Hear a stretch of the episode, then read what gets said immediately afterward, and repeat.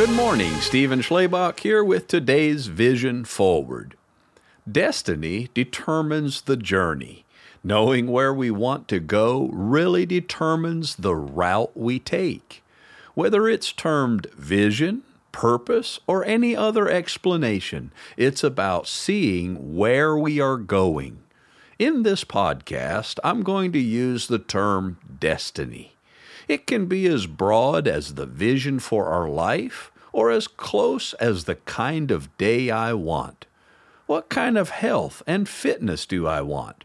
Answering the question of destiny makes mapping the journey so much easier.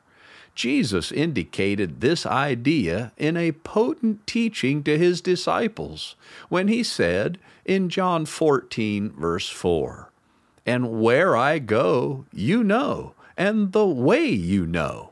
Let me encourage you today to clarify the destiny of your life and then map your way back to where you are and then get started on a clear path to there. Be inspired to move forward with purpose and vision and remember, be the light.